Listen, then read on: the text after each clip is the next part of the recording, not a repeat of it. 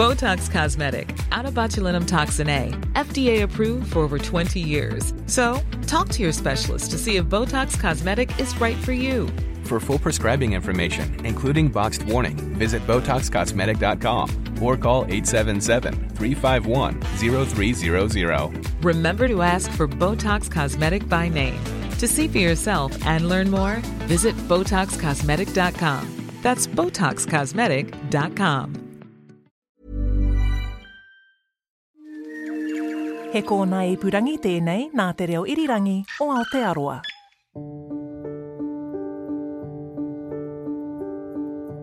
The horse was discovered and had this piece of rope on the bridle, and that rope assumed some significance because the family immediately commented that it wasn't their rope.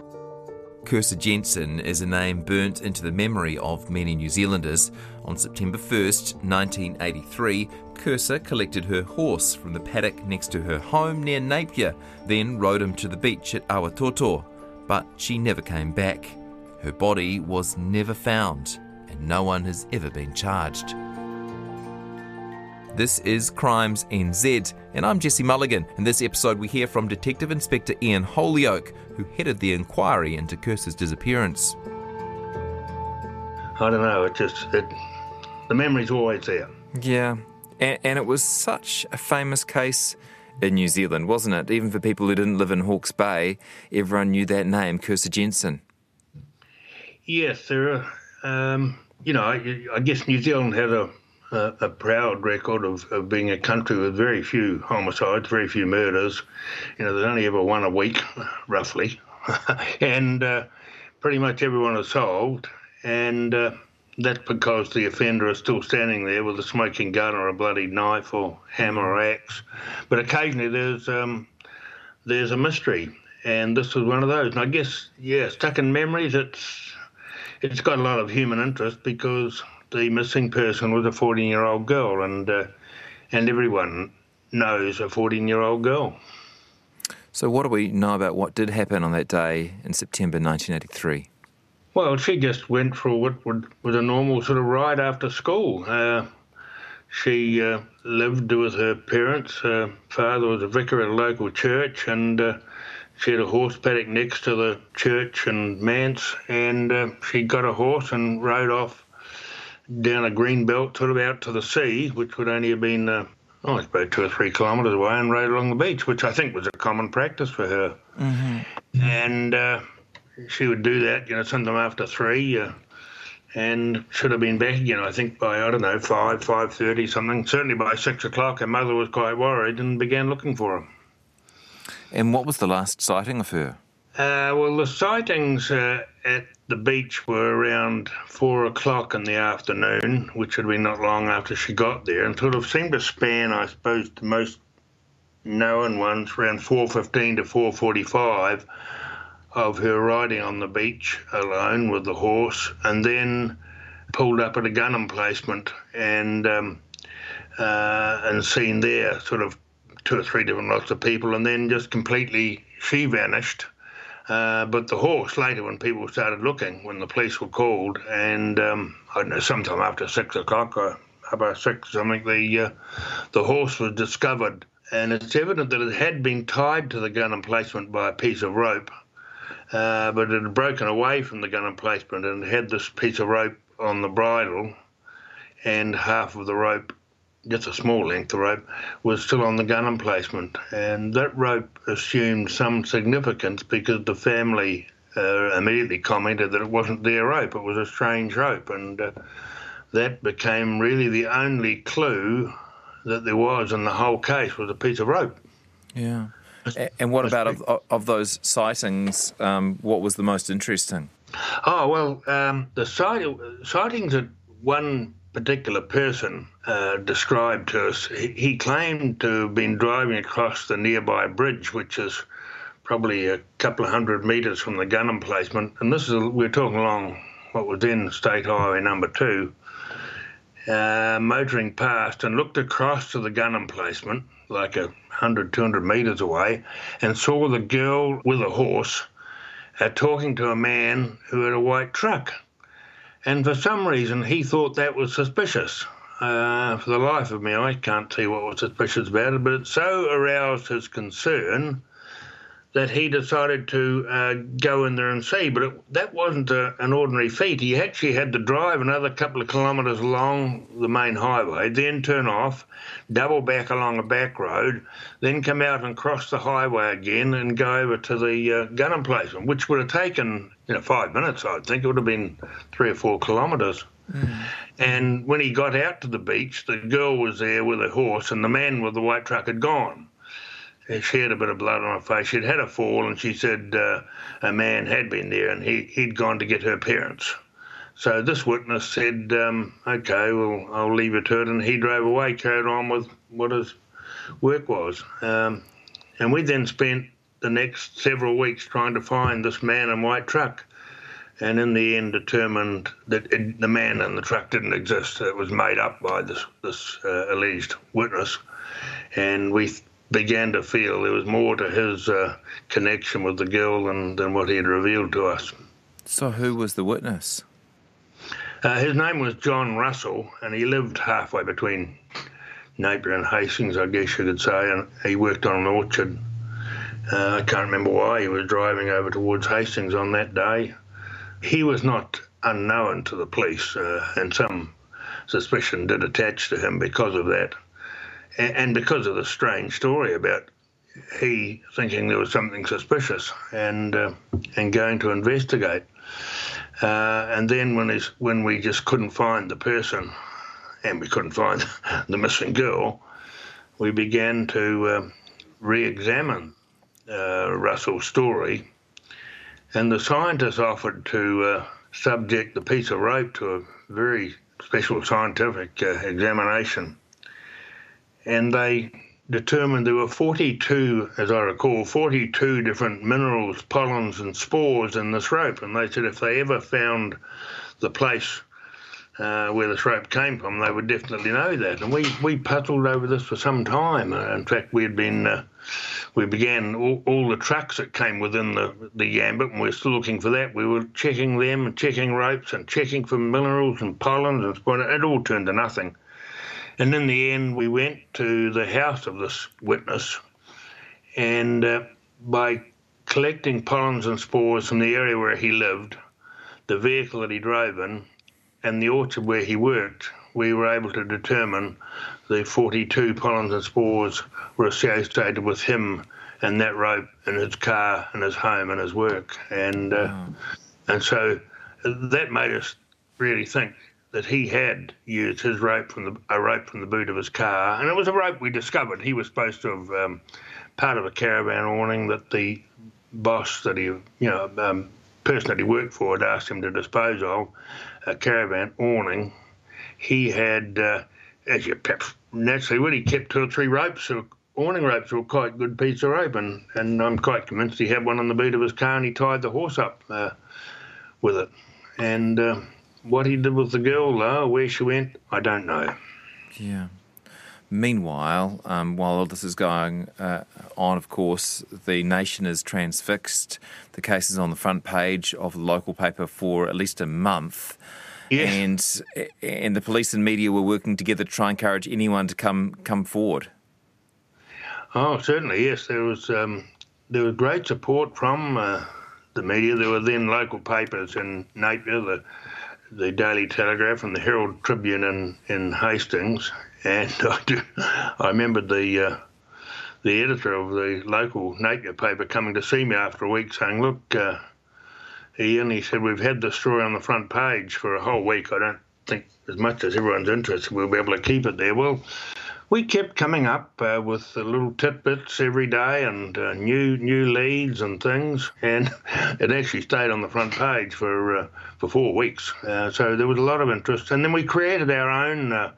We created a video we made reconstructing what had happened and played that in shop windows in town. And it as I said at the start, it was a real human interest story, and it appealed to everybody, and everyone was keen to help. Got some audio from 1983. This is from our team at Ngataonga Sound Archives. And this is Kirsa's parents, Robin and Dan, each pleading for her return. Here's Robin Jensen. If anyone has Kirsa, I just ask you, please bring her home. Bring her home safely to us as soon as you possibly can, and we'll forgive all. All we want is our darling daughter home again. Yeah, and Dan, her husband. Please come forward and tell them, and I'm sure, I know that they will be heard gratefully and sympathetically, because I know that the way, the dealings that we've had with those searching for her have been just so great, and we're so thankful for every effort that's been made so far. Do you think your daughter is still alive? Well, we haven't had any news to the contrary, and we have the faith to believe that life is stronger than death. Amazing cut from Dan Jensen, the father. As you say, it was a bit of a goose chase trying to track down that white truck, although there was another sighting from another witness involving a white vehicle, Ian. Once you mention a thing like that in any case, then people think they've seen one, and you pursue all these leads, and then you find the one that person saw and determine it had no connection at all, so you go back looking for the rest of them, and so it just goes on and on, but... I still to this day think it was a wild goose chase, and we were wasting our time. Okay. So at this point, though, when the forensic evidence seems to suggest so strongly that this first witness, John Russell, is connected to the case, you must have felt as though you had your man. Oh, well, there was certainly evidence that pointed towards him, but there was not enough to go to court. I mean, we asked him about it, and he, no, he didn't do anything like that, and he couldn't explain away the rope bit, but that was the only thing that pointed at him, and he just maintained his innocence, and you know, people in the area where he lived, friends and family, neighbours, we'd checked out, you know, immediately when we heard his story, when did he get home, but the people tended to support that he got home, and so we took his story at face value for a while, and that was misleading. So he actually basically confirmed that the rope was his. Was a rope that he had in his possession. Yes, when we put it to him that we could prove scientifically, he did agree that yes, it must have been a rope that he had in the back of the car, and yes, he must have loaned it to the girl to tie up the horse, and he'd forgotten all about it, and it was just. He's getting the story to fit, or his explanation to fit the story, and altering it around as necessary. But you didn't have enough evidence to go to court. In fact, here you are, Ian, talking to media some months after the inquiry about the continuing efforts to find evidence. We're looking at areas of search. In fact, I looked at one area yesterday, and I'm talking about search of land and search of waterways, and don't want to be any more specific than that. The scientific evidence, as I've said, is quite intricate and detailed, and well, to be quite honest, we're dealing in areas of pollens and spores and minerals, objects which to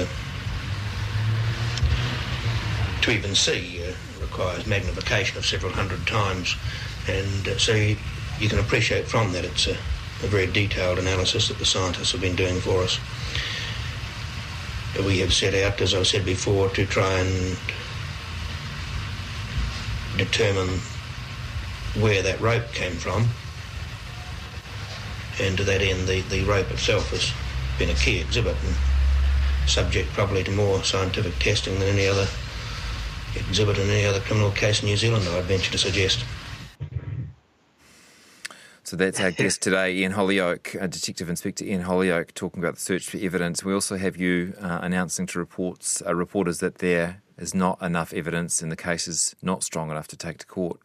We were optimistic throughout the investigation that we would solve it. That optimism is perhaps based on a number of factors. Firstly, the police inevitably do solve such investigations, and that's evidenced by the 4 or 5 murders or attempted murders there have been since the disappearance of Kirsa Jensen. As well, one has to have a positive mental attitude in an investigation of this type. We had a good team working on the inquiry and tremendous public response. that and perhaps a little vainly believing in my own experience in previous cases, I was optimistic we would solve the case. However, that has not occurred, not so far anyway. Can you tell us what are the missing links in this chain that you speak of that are preventing you instituting proceedings? No, I can't really. Well, where does your evidence fall down then? Where does it fall short? Well, it's difficult to deal on evidence. That's something that I don't want to discuss. We've carried out the investigation as best we can. We've collected as much evidence as we can, and as we've said in the statement, that there is insufficient on which to institute any criminal proceedings, and I can't take it any further than that. Must have been a hard news conference to deliver, Ian. Yes, I guess that's towards the end of the weeks and weeks and months of investigation, and with the interest beginning to wane and the clues disappearing and very few leads, I must have tried to make a final go away conference. But the hardest thing really was to go and see the parents and tell them, which I would have done just prior to that media release. And I'd said to them right at the start that we'll find your daughter, I promise you that. Yeah. And I went to them months and months later and said, I'm sorry, I failed. Tough on you personally? Oh, yes, most certainly. In fact, I had a 14-year-old daughter myself at that time, and they shared some classes at the same school. Boy. And in all these years, you've never found, or nobody's ever found, a body or indeed any suggestion of what might have happened to her? No, not at all. Different leads come in. In fact, by a strange coincidence that I'm still looking into, I actually got an email 30 minutes ago from some person I've never heard of, offering me some information. I've yet to make contact with them. Things like that have happened to me over the years, over 37 years. But in the current police officers, there's always someone monitoring this case, and leads come in and they're looked into. Often they're silly and fanciful things, and for goodness sake, thinking of something 30 years later and so, I thought I should tell you that, is not a heck of a helpful. It's... But you appreciate the information. It might be that someone has been harbouring something all this time, and that they might come forward. Remote though it seems, one always hopes for that, and even now I still do. And I still think about the case. I occasionally speak to Robin Jensen when she's passing through Napier. She'll perhaps call and speak to my wife and I, and. The father, Dan Jensen, he's called here and seen me too. And a few months ago I had a meeting, myself and one of the other officers who's worked closely on this case during my career and after I retired. He and I had a meeting with the local detectives and updated on a number of features on this case and things that were being looked at and reviewed. What was the nature of the email you got half an hour ago? Oh, just a person that's come up through Facebook. I thought I should tell you this happened at the time of Kirsa Jensen, and I think you were involved with that case. But then he didn't tell me anything, so I'm not quite sure. There's some half of the message that I can't see, but and I couldn't follow it up then because I was waiting for a call from your studio. So, okay, I've had lots of things like that, and I get my hopes up. We'll stay in contact with you about that one. So how about this guy, John Russell? What happened to him? Did he ever admit that he'd had something to do with her disappearance? Not really. His mental ability deteriorated over the years. I transferred away about 18 months after this disappearance to Wellington, to police headquarters, and then later to Christchurch. But he occasionally was inside mental institutions, and indeed on one occasion he came to me in Christchurch. He walked out of the was at their Sunnyside and came down to the police station where I was the district commander then, and he came in and saw me and wanted to discuss the case and wondered if he really had done it, and perhaps I did. No, I don't think I did. Maybe I've done it and I've forgotten. His mind was just wandering, and he would sort of half-pie admit something, and then he would deny it again. And so he even went, one occasion he went to the television studios at Avalon and wanted to make a confession there to, I think it might have been, funnily enough, the late Genevieve Westcott, who passed away just in recent weeks. I've talked to her in recent times. She hunted me out when she came to Napier here in the last year, and we talked. He went to see her. He went to see other media people, and then finally he took his own life and never left a clue or... So if he did harbour the secret, he took it to the grave. You think he did it though? I can't. So I'm, really governed by the evidence, and there wasn't sufficient evidence to take him to court, and I've got to be convinced of that, as any police officer does before you go to court. So you can think the person did it, but you've got to have enough evidence to proceed, and we didn't.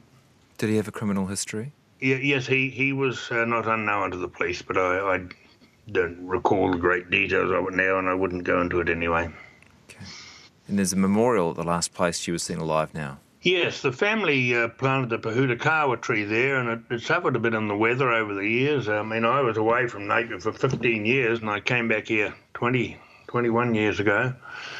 And the Rotary Club that I then belonged to, in a part of a community project, there's a Rotary pathway wanders around Hawke's Bay and went past this memorial, and they decided, in deference to Kirsa Jensen and to myself, I guess, and they planted some more pōhutukawa trees, and there was a plaque that the family had put there, and so our club's kept an eye on it. One Rotary Club built a shelter there recently, and there's a seat there, and there's the plaque, and I sometimes happen by there and stop and tidy it up and keep it neat.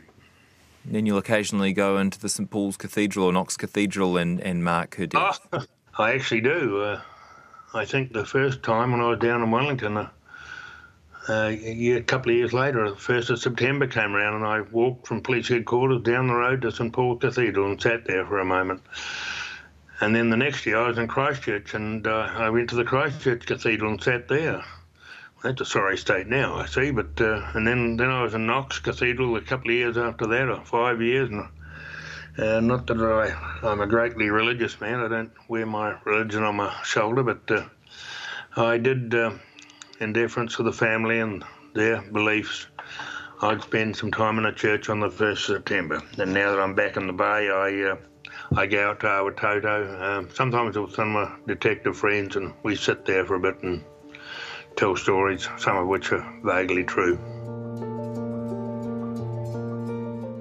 Thanks for listening to Crimes NZ. I'm Jesse Mulligan. You can catch more of me every afternoon on RNZ National, around 101 FM in New Zealand, or listen to the show live at rnz.co.nz. If you're looking for your next history fix, you might like to listen to Untold Pacific History, Eyewitness, or Black Sheep. All of our podcasts are on Apple, Spotify, iHeartRadio, or wherever you get your podcasts.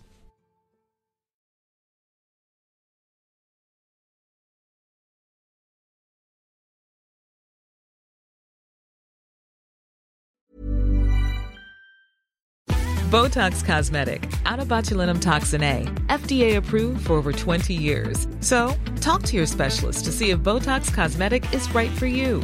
For full prescribing information, including boxed warning, visit BotoxCosmetic.com or call 877-351-0300. Remember to ask for Botox Cosmetic by name. To see for yourself and learn more, visit BotoxCosmetic.com. That's BotoxCosmetic.com.